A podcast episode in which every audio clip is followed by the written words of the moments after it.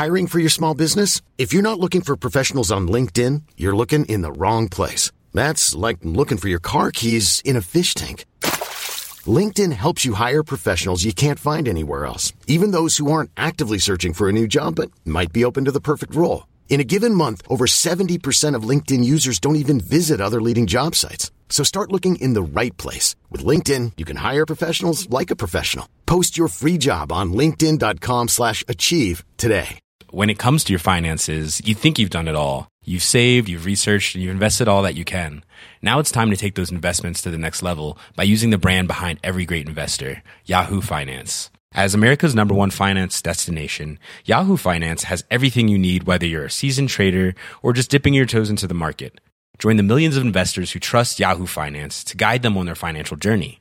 For comprehensive financial news and analysis, visit yahoofinance.com, the number one financial destination, yahoofinance.com.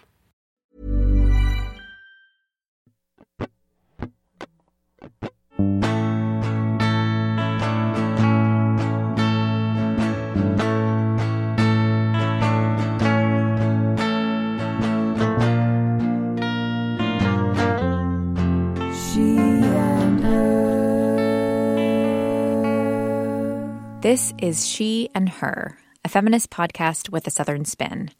I'm Anita Rao, and my co host is Sandra Davidson. I've had so many funny different reactions. I get people asking me, Oh, what is that? Is that a necklace? Um, it looks like a fashion accessory. Uh, other times when I kind of explain what it is, they'll use different adjectives like, Oh, so it's like a second nose, or it looks really cute. Um, and a couple of them might be uh, a little on the more insensitive side sometimes, but more often than not, it's really out of curiosity if they haven't seen this before. You just heard from Wendy Lu, a journalist, writer, and disability activist. Wendy was born with vocal cord paralysis. It doesn't affect her voice or her ability to speak or move, but it does affect her breathing. Wendy wears a tracheostomy tube. It's a small, cylindrical looking device that helps her breathe. Wendy's disability is a defining part of her life and her feminism, and it's actually a topic she talks about a lot in her writing. Here's an excerpt from a piece I wrote for Bustle called 13 Microaggressions People with Disabilities Face on a Daily Basis. As a disabled woman of color, I can think of few things that rattle my cage more than microaggressions. These negative, condescending statements are often subtle, and there's a whole host of microaggressions people with disabilities experience in particular all the time. When we talk about diversity and intersectionality, what usually comes to mind are race, gender, religion, and sexuality, all of which are significantly important issues in the world of identity politics. That being said, the disability community is often an afterthought too often do we forget that people with disabilities, too, have to deal with microaggressions on the regular. They can take place in everyday conversations, making them hard to call out unless you want to be looked down upon for making a big deal out of nothing. The following list is by no means comprehensive. It only covers just a few of the everyday microaggressions that many people with disabilities deal with all the time in the workplace, at school, and beyond. Number one, reducing the disability to an unfortunate fact. Number two, deciding for others how bad their disability is or isn't. Number three, assuming that disability always means inability. Number four, assuming the disability is a negative trait. That's an excerpt from a piece Wendy wrote for Bustle called 13 Microaggressions People with Disabilities Face on a Daily Basis. I first met Wendy in college through a leadership program. And it's called a leadership program, but it was much more about understanding who you are, becoming more self aware, and figuring out the kind of strengths and weaknesses you show up with every day when you're engaging with other people. Wendy was a couple of years younger than me in the program, but I was on the selection committee choosing her particular class. So I got to know her through the interview process, and I remember even from her written application I was struck by her thoughtfulness and her humor. And then seeing her on interview day, talking with all the other applicants, I could tell right away that she really had a gift for connecting with other people. I graduated a couple of years ahead of Wendy, but I've been following her and her writing since she graduated, and her career has really taken off.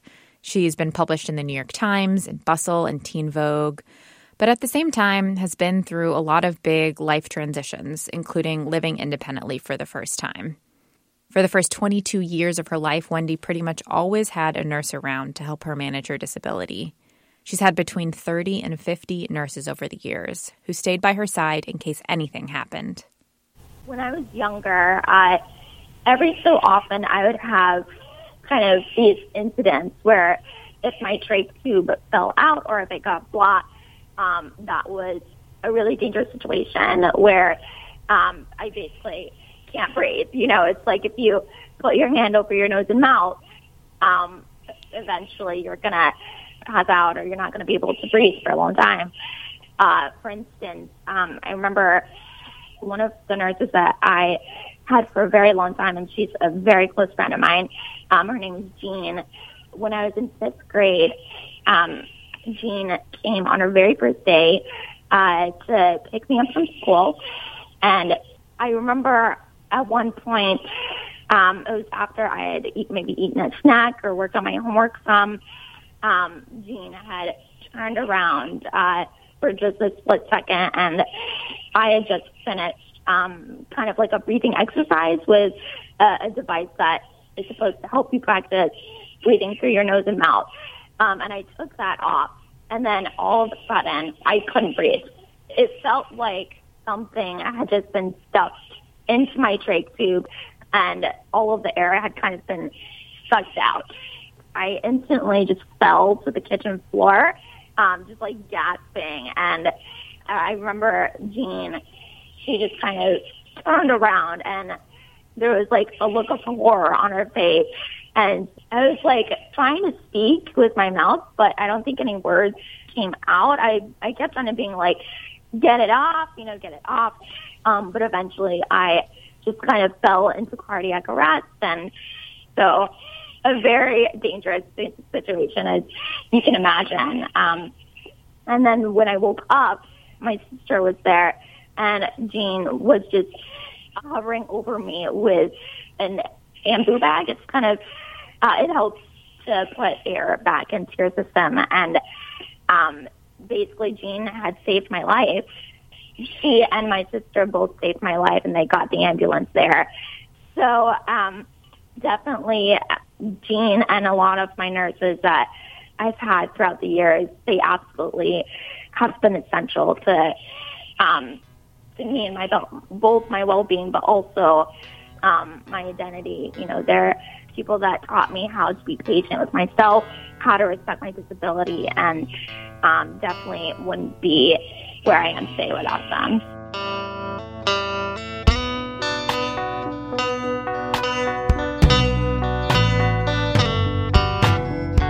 When Wendy was a kid, she almost always had an adult around. Her parents would drop her off at school, and a nurse would meet her there. They'd be with her in class, and sometimes they even sat with her at lunch, which was especially hard in middle school. By the time Wendy got to high school, she started to get frustrated with always having someone around. I started to also have a little bit of a rebellious streak. So um, I would sometimes uh, skip out on a certain class and go to a different class and without telling my nurse. um, and it gave me this really, uh, really good satisfaction, you know, knowing that someone wasn't following me or knowing that they didn't know where I was. It was very exciting and thrilling to me. And I felt like when that happened, I could just be free. And I think a part of it is it was definitely like a, a mental and emotional experience because um, when I'm in class, they're not like sitting right next to me. They're not, you know, watching me every second, but they know where I am and they can come to me whenever they need to. Um, and I think that uh, at certain points frustrated me, and I wanted to kind of get away. I wanted to be somewhere without other people um, being around me, and I was, you know, 15 years old. I had a high school boyfriend. I wanted to do things that I thought other kids my age could do um, without even giving it a second thought. It gives me fond memories now because um, sometimes it would be awkward because it's like, oh, I want to see him by the lockers, or I want to like, you know, hug him really quick in between classes, and you know, it's it's kind of weird if you're, you know, holding hands with your significant other while a parent or, or nurse is like just hanging right behind you. Yeah. You know?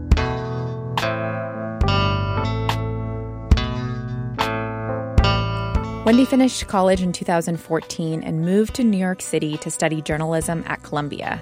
This was the first time she had ever lived all by herself.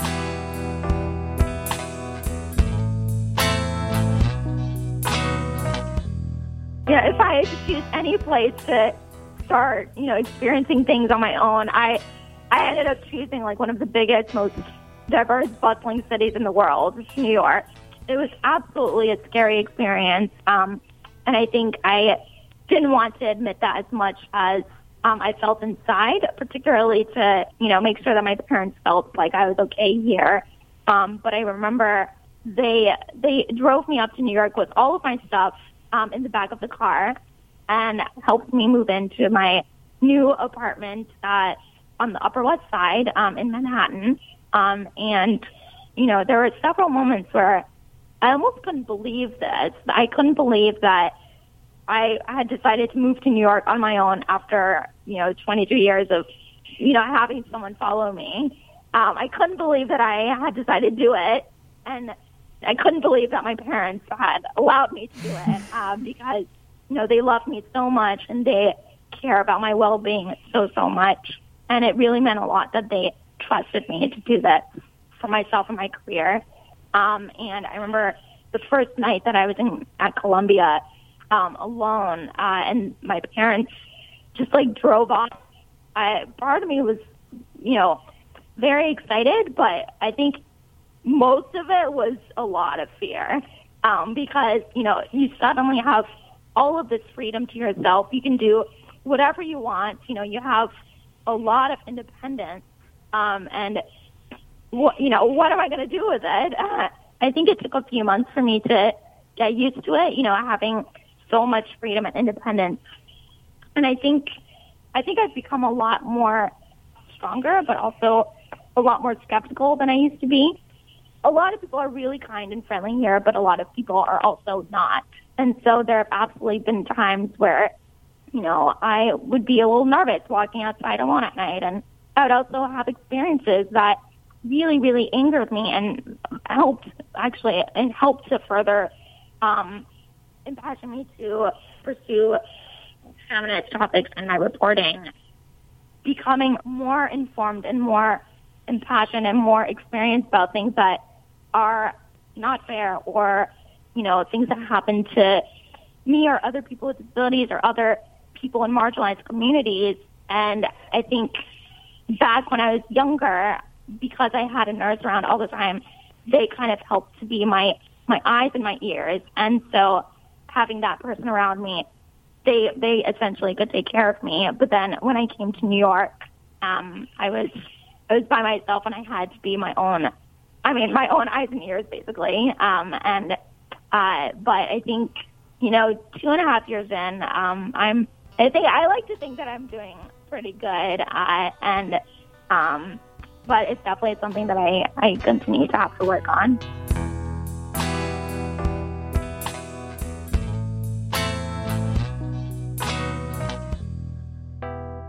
Life in New York fueled her feminism and her career.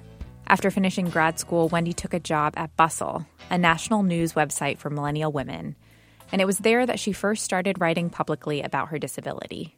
It was kind of my job to cover the news from a feminist angle, um, but that was also kind of the first time that I was given a platform to write about myself because Bustle relies heavily on personal essays and experiences from their writers. Uh, and so you get this platform to talk about yourself to thousands of people. I think before that, uh, I had just had maybe one or two experiences of sharing my story um, to the public. I think at first uh, I didn't realize how much impact it could have for good reason or bad reason or whatever.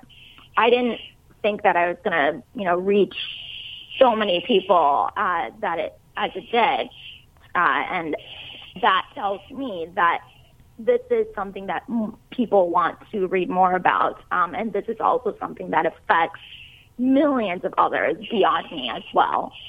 I mean, one thing that I always try to say in a lot of my articles is that um, my disability is a significant part of my identity, and um, I wouldn't be who I am without it. Uh, at the same time, there are a lot of other aspects of my of myself that don't have to do with my disability, obviously. Um, and I do write other articles related to other interests. Um, but that being said, I do think that I have absolutely embraced disability as a beast for myself. It's something that I'm really passionate about, both from a personal and a professional uh, angle. Um, and so, at least, you know, for right now, um, I am absolutely all in. And I would say it's it's my calling.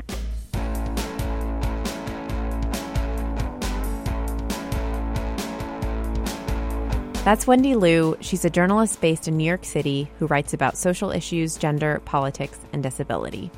Wendy's written for the New York Times, Teen Vogue, and the Columbia Journalism Review. Check out her work at wendyluwrites.com and on Twitter at Wendy Lu Writes. Thanks for tuning back in to She and Her Season 3, and we'll be back with a brand new episode next week. See you then.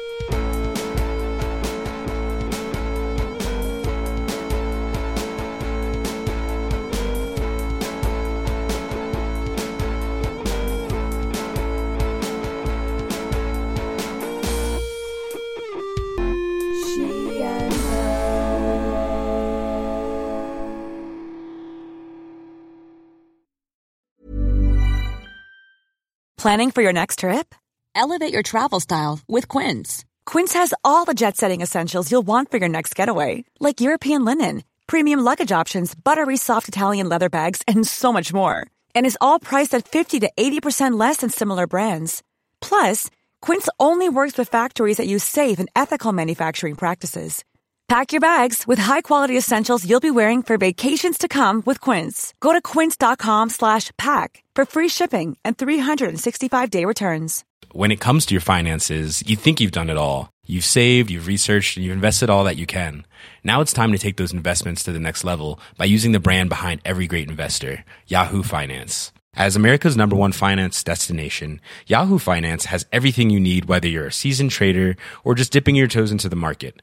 Join the millions of investors who trust Yahoo Finance to guide them on their financial journey.